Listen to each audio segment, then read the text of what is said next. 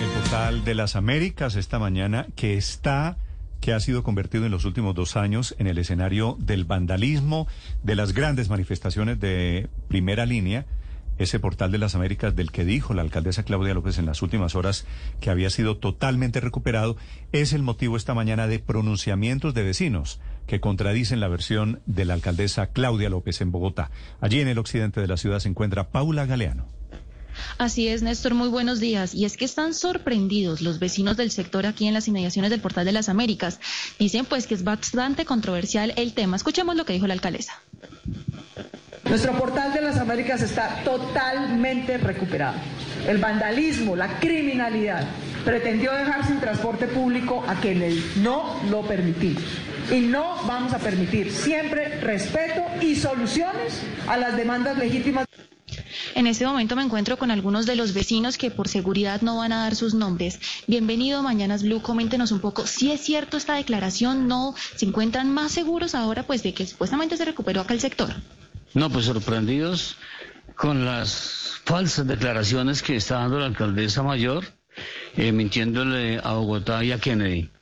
Eh, lo que pasa es que una cosa es tomar el control de la plazoleta del portal de las Américas y otra cosa es tomar el control de un kilómetro a la redonda del portal de todos los vecinos que estamos eh, sufriendo desde el mes de abril.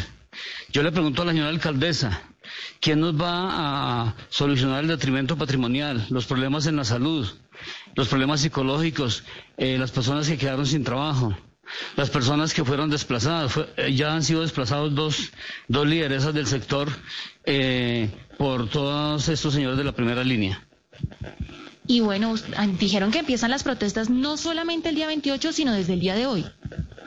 Sí, estamos preocupadísimos.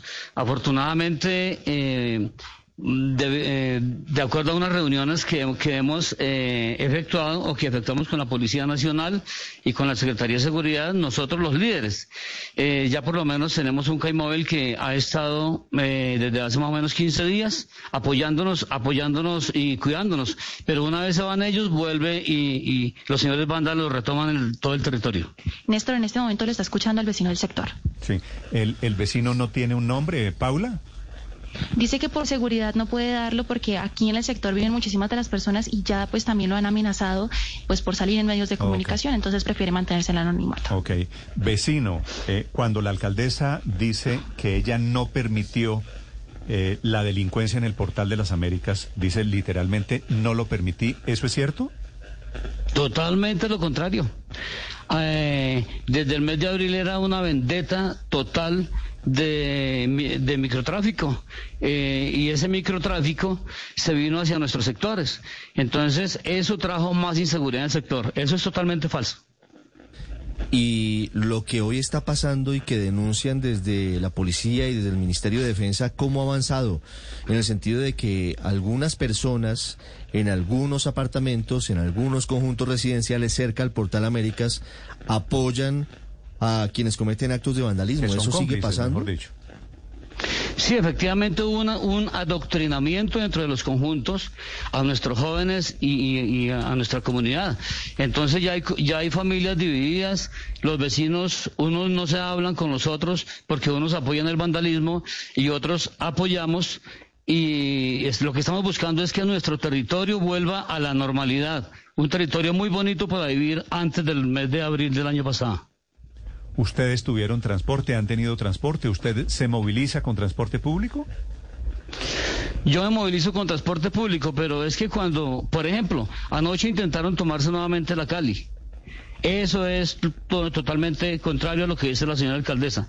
Pero cuando eh, empiezan, empieza el vandalismo y todos estos choques con la fuerza pública, obviamente que tienen que cerrar el portal de las Américas y la gente tiene que caminar desde el portal de banderas hasta sus viviendas muchas de las personas que estaban allí en el portal de las Américas tuvieron que emigrar, tuvieron que vender sus casas por lo que estaba ocurriendo, allí en materia de orden público. ¿Usted cree, por lo que han conversado entre vecinos, que regresen, que retornen a sus casas? Pues mientras esta situación no se solucione eh, de raíz, no, la gente no puede volver a sus casas. Eh, gente que tiene las casas para la venta, en arriendo, casas que valían 200 millones de pesos ya no ofrecen ni la mitad porque la gente no quiere vivir en ese sector. Entonces, mientras la alcaldesa realmente no le ponga la cara a los ciudadanos, venga y hable con nosotros y hable con los señores de la primera línea y nos pongamos de acuerdo, eso no va a pasar. ¿Ustedes tienen identificados a esos muchachos de primera línea? ¿O para ustedes esas identidades también son un misterio? Pues realmente... Eh, sí tenemos identificadas a las personas que están dentro de los conjuntos, que eran vecinos nuestros o son vecinos nuestros y ya se convirtieron en vándalos. Pero lo que pasa es que gente, viene gente de afuera, inclusive de fuera de Bogotá. Se concentran cuando por redes sociales entonces lo citan y quieren acabar con todo el sector, quieren acabar con todos nuestros conjuntos y quieren acabar también con los bienes públicos. Mm. Vecino, le agradezco estas declaraciones. Muchas gracias. Gracias, señor. Desde el portal de las Américas, en donde dice Claudia López, ya está todo recuperado. Así están opinando esta mañana quienes viven, quienes han sufrido allí, esa zona que se ha convertido en un símbolo de los problemas de Colombia en los últimos, en las protestas de los últimos dos años. Ocho de la mañana, tres minutos. Estás escuchando Blue Radio.